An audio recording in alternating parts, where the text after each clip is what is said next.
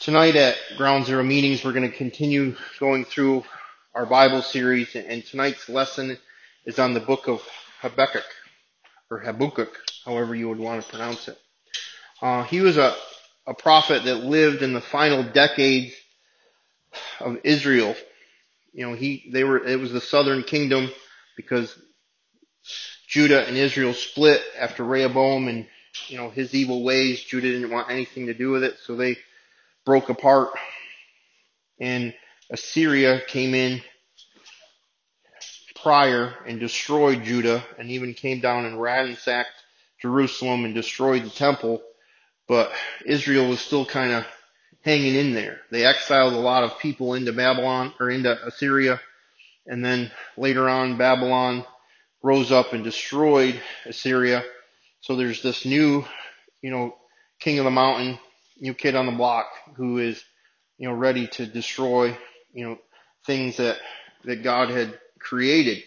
However, you know, he had seen this rising of this nation, this rising of this army on the horizon. And he knew that it was not good news.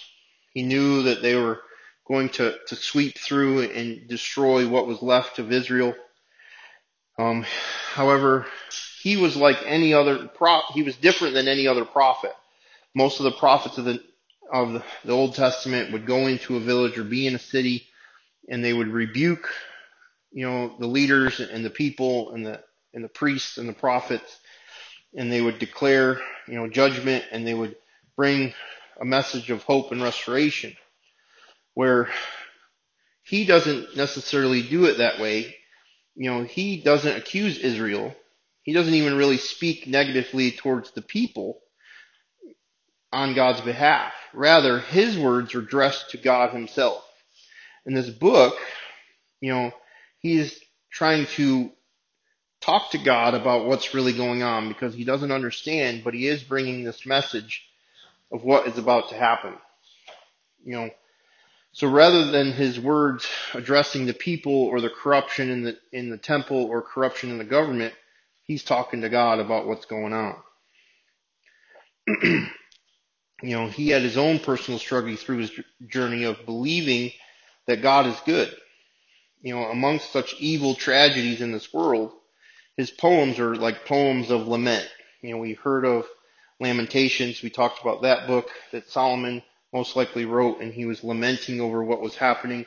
There's some Psalms that have lament to it, which is weeping or sorrowful you know, that they're, you know, upset about what's going on. They don't understand what's going on, so they're grieved and they're crying out to God. You know, so these, these poems are very similar to other writing styles that we see in the Old Testament. You know, he gives his complaint to God, drawing attention to the suffering and the injustice, and demanding that God do something. You know, he's asking God to move. He's asking God to change the situation. He's asking God to restore and to bring hope because he doesn't understand how there's this good and holy God and yet all this evil and impending doom that's coming down upon them. You know, so once again, he has this argument with God, which God finally gives a response, you know, to his complaint. You know, Habakkuk, you know, is complaining about that no one is, is reading the Torah anymore. You know, that there is such neglect, there is such violence, there is such injustice, and why is this being tolerated? You know, and why is this evil nation that's worse than us coming to get us? He did not understand why, you know, the corruption in, in Israel was still going on, and he didn't understand why God was going to allow Babylon, which was an evil nation that worshiped idols, to overthrow God's kids. You know, and he basically cries out to God and say, how long, you know, must I cry out? You know, why are you not listening?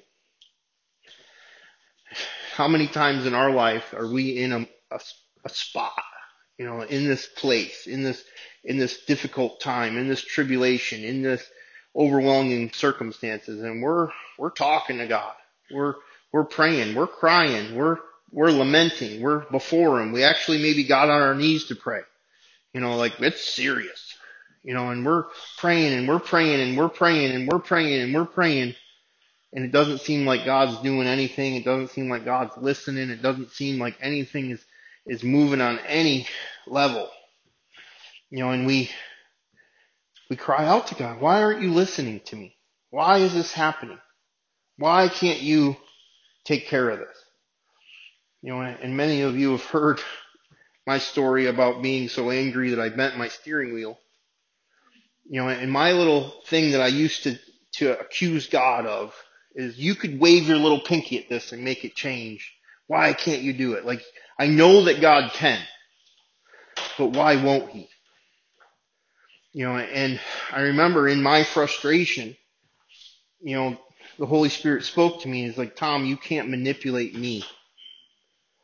You know, and I'm going to speak for us, even though I can only really speak for myself. But we're master manipulators, are we not? Any of us in here have some control issues?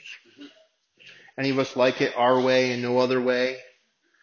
And demand that we get our way? And when it doesn't happen our way, we throw fits?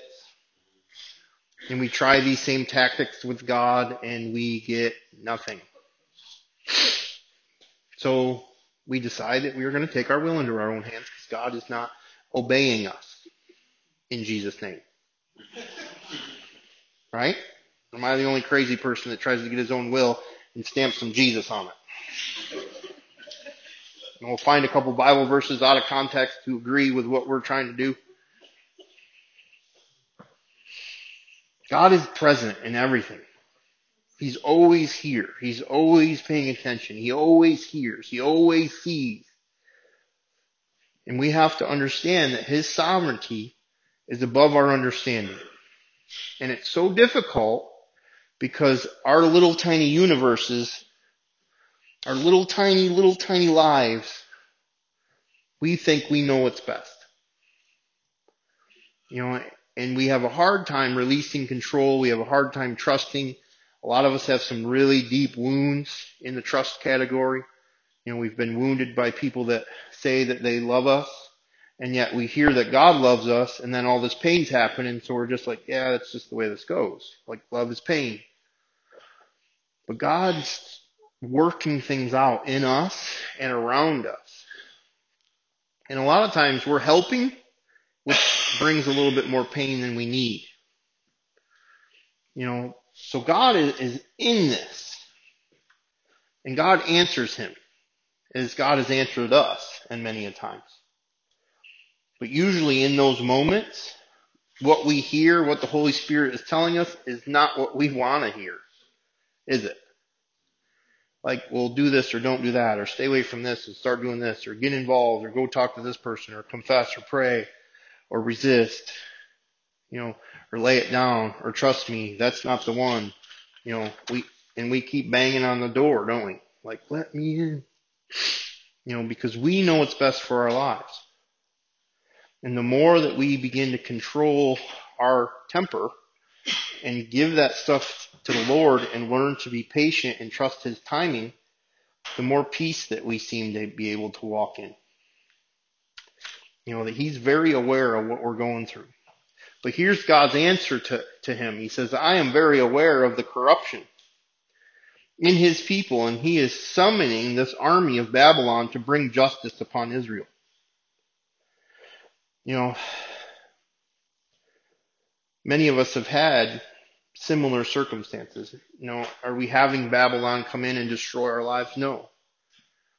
But some of us have had the police come in and, and uproot our lives. And how dare they? Bringing judgment upon me and my fun. But I know for me, if it wasn't for the cops, wasn't for me going to jail, wasn't for me getting sick and tired of being sick and tired, that I came to the realization that this isn't the way that I want to continue to live. You know, and there's times that God comes in and He brings correction and it's uncomfortable and it can be painful. You know, and He's working on our heart and our situations and what we're doing and the sin that we're allowing. Just like he's working in this situation to break off this idol worship, you know, in this crazy way that they continue to do the same thing year after year, hundreds of years, hundreds of years. They keep going up and down, up and down, up and down. They worship God for a minute, they go back to idols. They worship God for a minute and they worship idols. They worship God for a minute and they worship idols. You know, and it's not until we get sick and tired of what we continue to worship that we finally say enough's enough. You know, we have to drink our last one. We have to, to smoke our last one. We sniff our last one. We have to go to that website one more time until enough is enough. And we're so sick and tired of being in this place that we finally say, all right, God, I'm ready to do it your way. You know, and we're pretty stubborn. you know, we're pretty stubborn and we keep pushing, keep pushing. You know, it, it talks about the ox that kicks against the goad because of our stubbornness. You know, and the goat is a representation of the Word of God. And the ox is a representation of us. And we kick against the Word of God, trying to get our will accomplished. I want it my way. I want it my way. And it's painful and it's painful and it's painful, but we keep pushing. We keep pushing. Gimme, gimme, gimme. I don't want to submit. I don't want to. I don't want to do it. And God's like, okay. Okay. You know, and we all have our stories of how we got to this place of moldable clay. We were hardened clay. And God's trying to work with us and it's hurting us. And eventually, through enough water, the Holy Spirit, through enough with the Word, that we begin to become more pliable. And God can move us more easily. And when He says no, we don't throw a temper tantrum and run around in circles for a month. You know, it, it can be a week.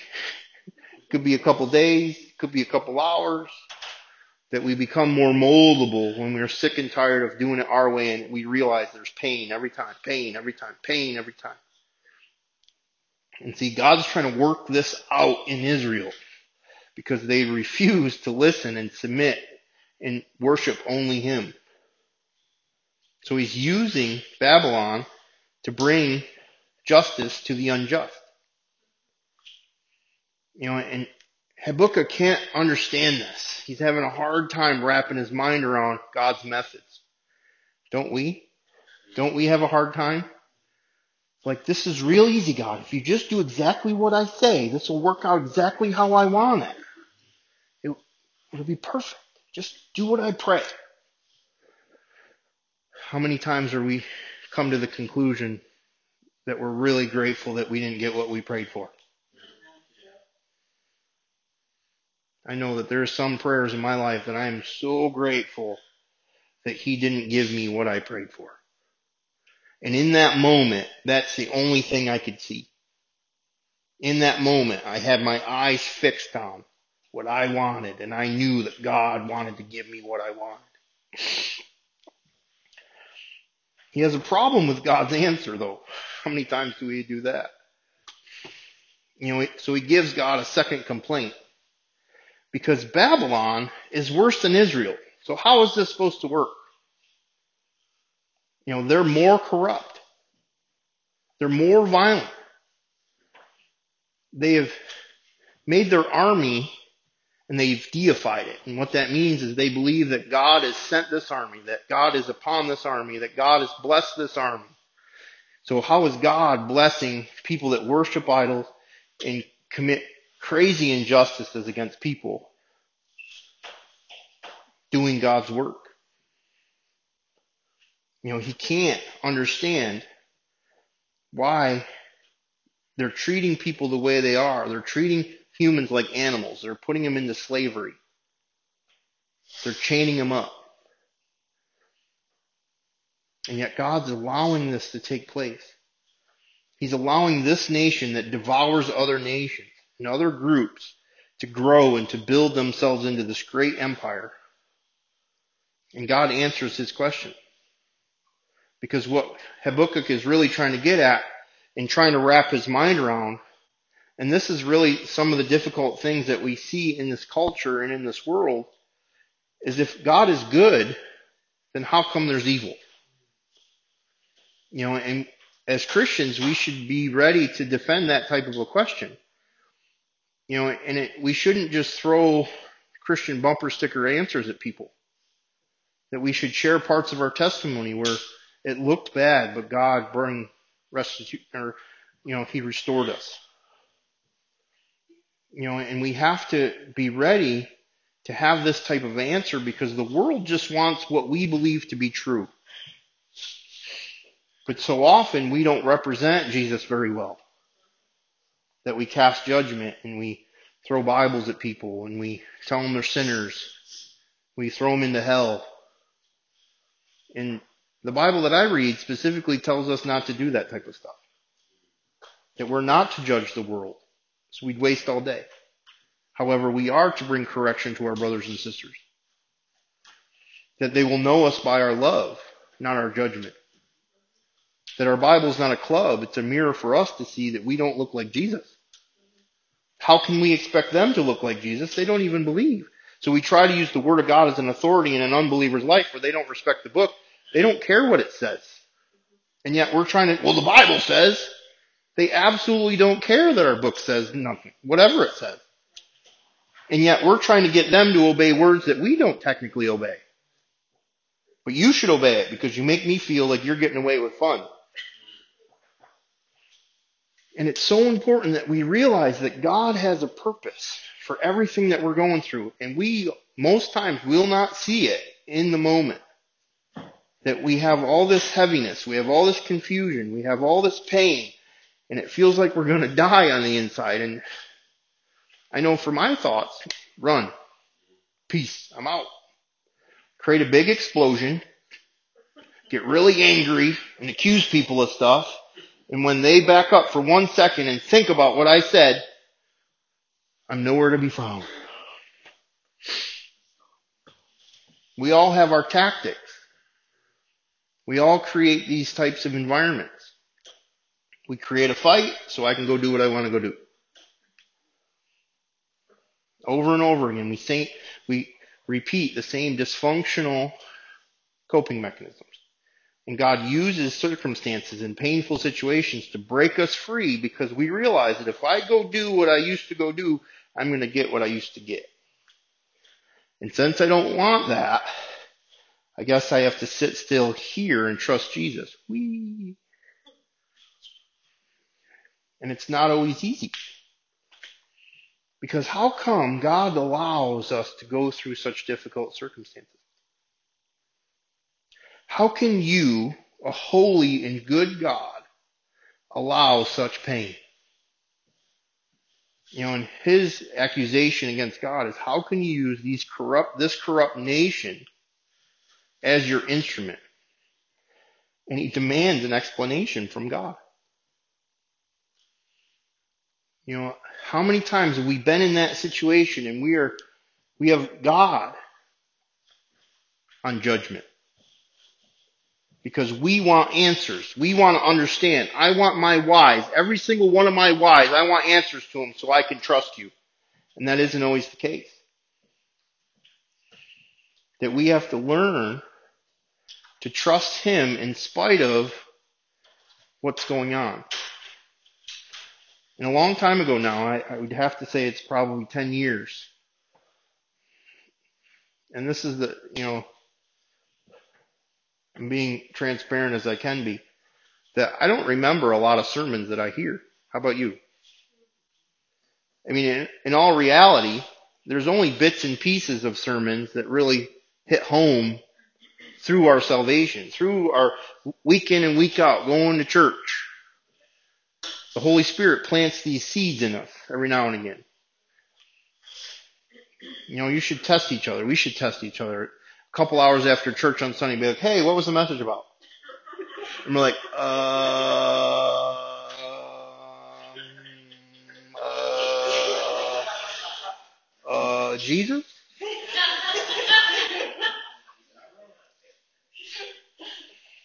We get so distracted. But every once in a while, God drops one of these little nuggets, these little golden nuggets of truth that we'll remember forever. We all have one. We all have a couple. And one of mine was that we don't always understand God's hands. But if we know God's heart, and we know that God loves us, we know that God is for us, and we know that God is with us, that just because we don't get what his hands are doing, we can know his heart is for us.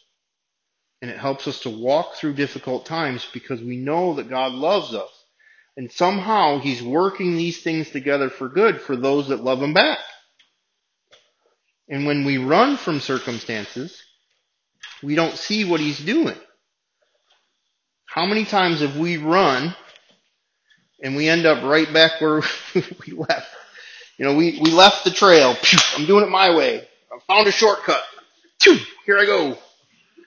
And after some pain and some craziness and finally some repentance and we let somebody actually come and get us and we finally find ourselves stepping back on the path, we're facing the exact same thing we ran from. So we delayed our process. We caused ourselves more pain. We probably got some new baggage. And we still have to face the very thing that we took off from the last time anyway. You know, it's stuff like that that's helped me to say, sit still. Don't run. Duck your head. Get quiet. Pray. Put some worship on. You know, and for me, I use the analogy of hypothermia. Because the way God has created our body, when it gets extreme temperatures, extreme cold, the blood will vacate our fingers, even our arms, to keep our core warm. And we might lose some toes or some fingers, maybe even a hand, but we don't lose our life. And when we feel that the enemy is surrounding us and chaos is going around us and confusion, we can't seem to hear God on any level, we need to duck our head and get one with the Lord. And we need to pull ourselves back a little bit from all of our different types of relationships because we got some people that are going to speak horrible advice into our lives. And we don't need any of that right now. And we got people that'll be super religious, will just have faith, be like, nope, don't need any of your nonsense right now either. Praise the Lord. Like, shut up or I'm to punch you. Like, you don't understand. Like, I'm about ready to kill people or run away. And we gotta shrink in. And we have, should have a core group of people, two or three. Jesus had three people that knew what he was doing all the time. Who's your three people? So when you're going through it, you shrink down into the bare minimum. Doesn't mean that you don't love Jesus. Doesn't mean you don't go to church. It doesn't mean you go do what you have to do. But those are the only people that know what's going on with you. Because you don't need everybody's advice. It'll make it harder. And I've learned that, that when I feel like the enemy is doing some crazy stuff around me, Tom gets real quiet. Tom shrinks in me and Jesus and a few people. And I let them know where my emotions are, and they're probably way up here. And everyone's like, Tom, you alright? I'm good. Tom, you alright? Yep. You look angry. Nope, I'm good. And I might be furious. But it's none of your business. Because if I let that fire out to you, now you're on fire. And then all of a sudden, I got your bad advice, and now we're both upset at this situation, and we still don't know what the real truth is yet because we don't know where God's hand is in it. But I have to find his heart, and how I find his heart is in his word. How I find his heart is putting worship on it and praising him in spite of my circumstances. And saying, I'm here to love you back. I don't know how to do this. I'm going to pray. I'm going to worship. I'm going to sing these songs. I'm going to go for a walk and tears are going to be rolling down my face and I'm not going to come home until I have some sort of peace. That means I might be walking, listening to worship music and praying for a minute because peace doesn't look like it's coming anytime soon. But if I let that fester in me and reach out to all these people for their advice, now I got this whirlwind around me and everyone's trying to tell me what to do, what to do, what to do, what to do. And I'm like, it just goes out of more control. And it's so important that we know God. Because if we know His Word and we know God, when things get crazy, and they will, we know where to turn and we know who to trust. And trust isn't easy for us. A lot of us have been wounded by our parents and by siblings, by coaches and by teammates and by authorities and by the police and by the church. And we have to come in and find Jesus in the midst of our struggle.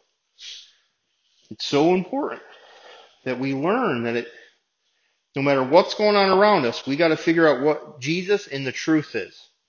Because the enemy comes with emotion and he comes with lies and he comes with accusations and he tells us to run and we project the future and we know exactly what's going to happen. We know everything all of a sudden. Or am I the only one that instantly knows how everything's going to happen? And normally it never happens that way. So it's so important that we know that God is good. He is a holy God. He is a loving God. He's proven it to every single one of us in this room at least once. More like a hundred times or more. And yet our fear and our brokenness and the lies that we've been told through our life start screaming. There's a line in a song by Jason Upton, and this is another one of those little golden nuggets. Is that why does God whisper? Why is he in the whisper? Why is it a still small voice? It's because he's really close. And if we're too distracted and we're too noisy and we got too many people, we can't hear that whisper. And it's so important that we know how to get away, turn everything off, turn our phone off, turn Netflix off, turn the world off for just a minute. And it's not isolation if we're trying to hang out with a very important person and that's Jesus. And we have, all of us have to learn how to do that. We all have to learn how to get ourselves in His presence. And it's not something we can manipulate. It's not something we can control. It's something that we surrender to. And say, God, I need you over everything else right now. I don't know what to do. I need you. I need you. I need you. I don't know what to do. I need you. I'm so scared. I'm so broken. I hate this. Speaking from the heart. Be like, I'm so angry. I'm so this. I'm so that. And just letting Jesus into that and saying, God, show me what to do. Speak to me. And we'll begin to see how he directs our steps through the most crazy storms. And we'll pop out the other side and we're like, how did that happen? How did you how? It's not possible. Because it isn't possible in our strength. It isn't possible in our wisdom. It isn't possible in our will. But everything is possible in His. And we have to learn to trust Him when everything around us seems like it's crazy. Everything's gonna fall apart. Everything's gonna, and we get real extreme with our statements. That we need to know that He is a holy God in spite of what happens in this country, what happens in the state, what laws they pass, what happens in our families, what's going on with your kids, what's going on with your parents, what's going on with their siblings, what's going on in court, what's going on at work. God's still good. We may not understand it and we need to come to Him with our complaint or what is going on. We need answers. And we get before Him and we say, God, speak to us. Because he, Habakkuk de- depicts himself as a watchman on the wall. He's looking. He's looking for God. And he's waiting. He's waiting for God to tell him. And God speaks. Which he eventually always does. But if we're not tuned in, we, we mistake it sometimes. Because it's usually not what we want to hear, is it? Like, stop doing that. No, I really, really want to do that. That's a good idea. I came up with that one on my own. Like, yeah, yeah, it's horrible. Stop right now. It's going to be bad. I promise. There's always like work involved. Jesus always wants us to do something. So he tells him, go get some chisels and a stone tablet. How many times has God put us to work and we're like, nah, I don't think I'm about that work stuff. I don't want to read my Bible today. I don't, I don't think I'm going to pray. I don't, I don't think I'm going to serve Him. I don't. I don't think that's on the agenda. I think like um, Chinese food and Netflix sounds like a really good idea right now. Yeah, I'm just, I'm just, I'm just gonna relax. I just need, need some relaxed time. I, I know myself very well, and I know I need to just relax. And God's saying, go. There's people that need to hear about me. Go. He's always putting us to work on some level or another that we're to serve as he was a servant. Now, because we're black and white, we can become very extreme in this. And all of a sudden I'm running a million miles an hour for Jesus. And Jesus is like, um, I said to do one thing, not a hundred. Like I got this. And we have to learn to listen to Him and not think what we know is Him. Like He told us to do one thing and I'm like, I got this figured out by now. Thanks for helping. I got you. And we serve Jesus without Jesus. I've been there. I did it. It's not fun. That our candle starts burning at both ends and we're real tired all the time and it's always somebody else's fault. And I don't even have time to pray because I'm serving the Lord. I don't have time for that Bible. I'm like doing stuff for Jesus. But here, he wants an answer and God's like, we got some work to do. So he goes and he gets this, these tablets. He says, write down what you see. Write down what you hear. And he sees this vision. This vision of an appointed time. And it seems slow coming. But God eventually always comes into our situations. Always adjusts us, always moves it, always finds a way. We are master manipulators. We find the way, and somehow we always miss his way. I think he does that on purpose.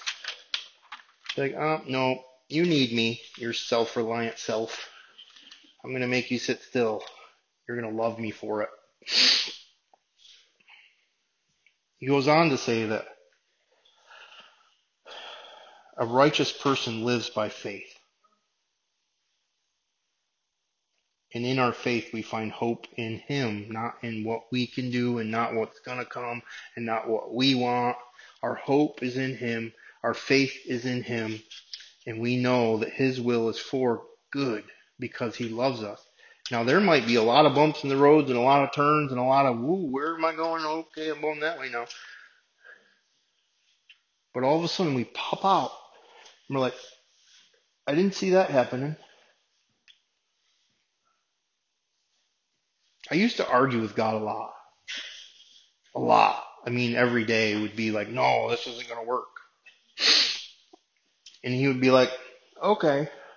And then I would pray and he'd tell me to do the same thing he told me yesterday. I'm like, ah, tell me something else. I don't want to hear that anymore. Stop telling me that. that's what I'm, that, that's what I'm telling you. That, that you don't get another answer.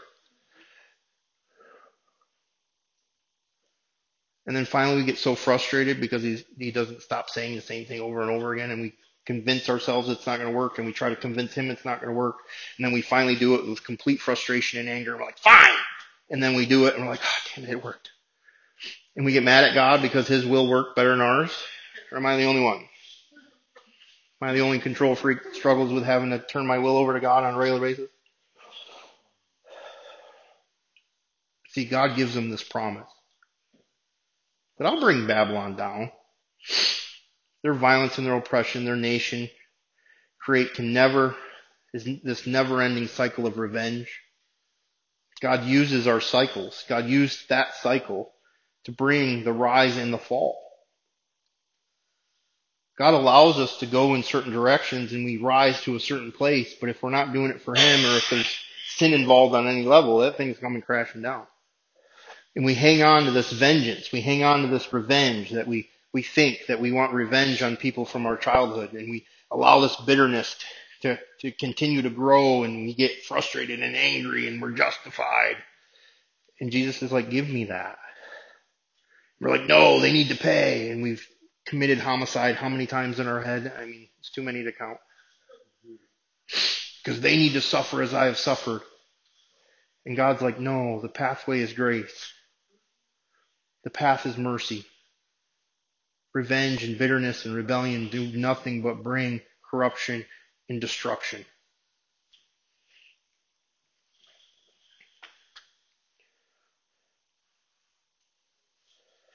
That through periods of time we have to learn to endure. I don't like enduring. How about you? It's not a fun word.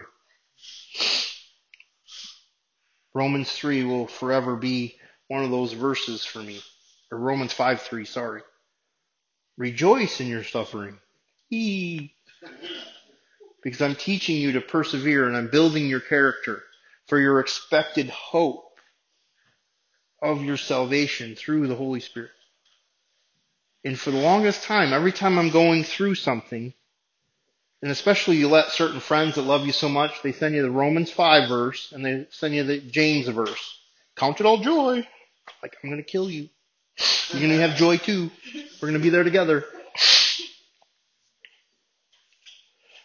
And it's about two years ago now that God really illuminated this for me in a different way that I've never seen it. That we, how do we rejoice in suffering? It, it's, it seems like it's an oxymoron. And we're not good at persevering because we're good at running. And our character, our character needs work. Although our, our ego tells us we're awesome.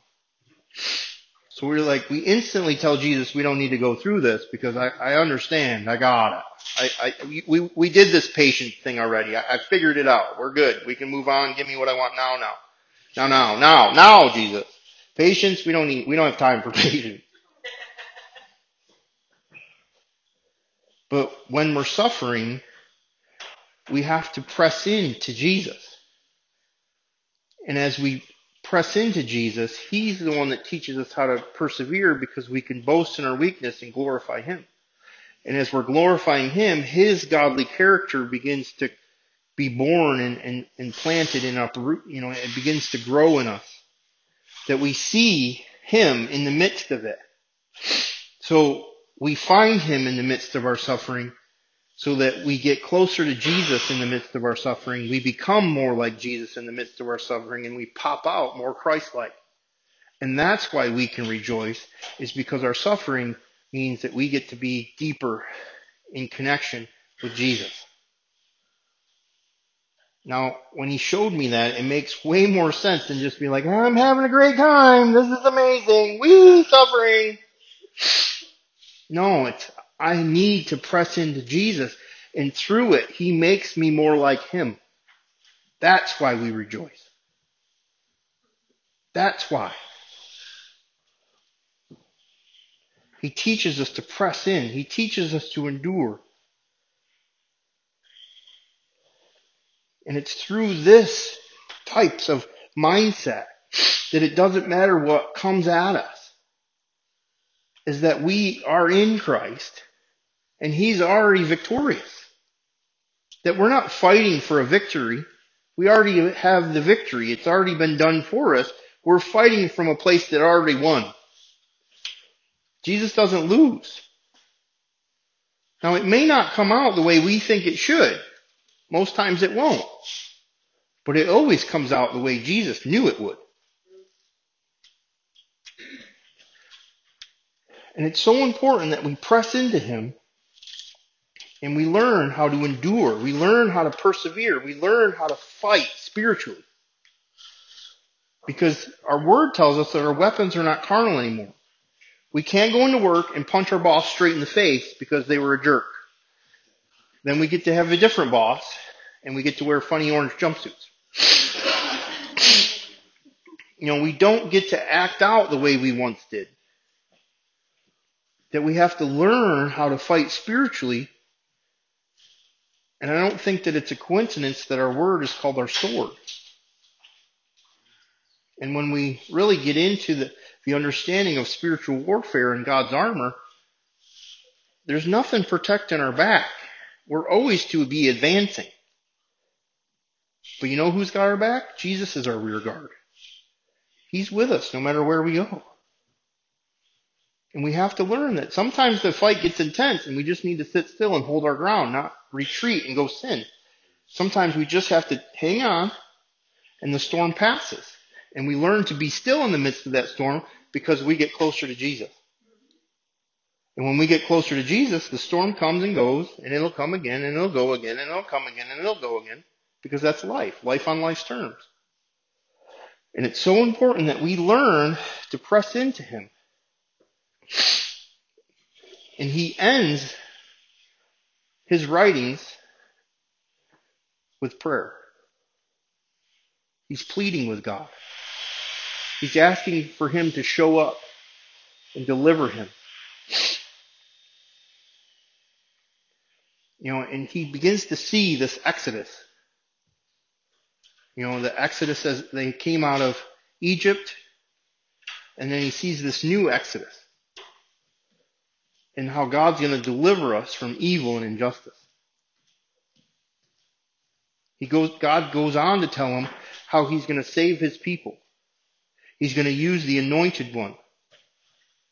And it's a reference to the Messianic king, the line of David, as we we see it over and over and over again that Jesus is all throughout the Old Testament. Everything is pointing to Him. We've already been illuminated that Jesus is the Messiah. And we have to get on His team and follow His playbook. That he, He's exodusing out of our path, out of our pain, out of our sin, into His will, into becoming more like God, into God's image. He's defeating evil. He's already defeated it in most of us. I mean, if we look at where we used to be a year ago, five years ago, ten years ago, think of all the things that we used to do. We're, we're at church on a Friday. That's like a miracle for this group. Like, if you would have told us that we all would have been at church on a Friday a couple of years ago, we would have had a lot of very nice, ex- explicit words to share with you describing where you can go and how fast you can get there.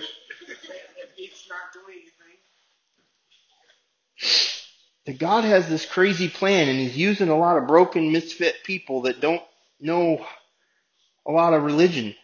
And it's okay because we're learning to know the King.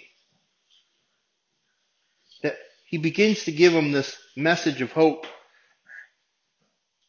To trust in Him. To praise Him even though the world is falling apart.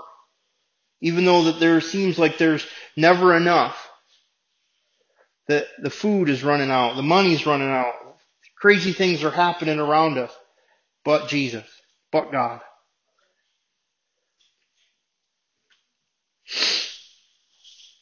That it's a choice. We have to choose to trust Him.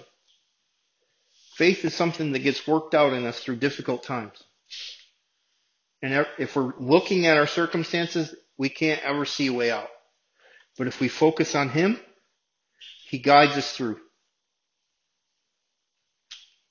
You know, He wants us to be examples because the righteous live by faith. And even in the midst of this chaotic world, and even in the midst of our own chaos, He invites us into this journey of faith. Trusting that He loves this world more than we do trusting that He loves your kids more than you do, trusting that He loves your parents more than you do, trusting that He loves your siblings more than you do, trusting that He loves you more than you do, that He has this purpose, He has this plan. And the more that we learn to trust Him and understand that He is for us and He loves us, more than we could ever know. Romans tells us that what can separate us from God's love? Nothing. How deep, how wide, how vast his love for us is. That he laid his life down for us before we ever knew him. Romans 5. So important that we focus on who he is and what he's done so that we can understand that no matter how hard things get, that He's right there in the midst of it with us. You just bow your heads with me. Lord, I just thank you so much, Lord. I know that each and every one of us has our own personal battles that are going on, Lord. There's things around us that are crazy. There's things that we're going through. There's things that we're feeling. There's things that we're thinking, Lord. And in the midst of it all, Lord, help us to hear your voice. Help us to focus on you, Lord. Help us to, to stop what we're doing for just a second and ask you in. Ask for your peace. Pray. Try to release the things that are, are driving us crazy that we're stressing about. And realize that your timing is not our timing. Sometimes we feel like we're going to die if we don't get an answer this second. And the Lord is directing our steps and, and, and guiding us to freedom, even when we think we're headed in the wrong direction. So, Lord, I, I pray that you move in each person's life tonight. I pray that they leave here with hope. I pray that they leave here knowing that you're with them and that you love them. Lord, I pray that through whatever they're going through, that they learn to press into you and their faith begins to grow and they see how you deliver them again and again and again. Lord, direct our steps. Lord, turn our hardness of our hearts into moldable clay. Lord, help us to, to be changed into your image. Lord, there's some difficult situations that are going on in the lives of the men and women here tonight, Lord. And I pray, Lord, that each one of them can find you in the midst of their storm. Lord, I pray that if they don't have someone to trust, Lord, that they would see how you're bringing a certain someone across their path, that they can begin to to see how you you have put that person in their way. Lord, I pray that you would move powerfully in our lives, Lord, setting the captives free, breaking every chain, ripping the door off the cell that we've created, helping us to walk in freedom, helping us to love you more, helping us to do your will. In Jesus' name I pray. Amen, amen, amen.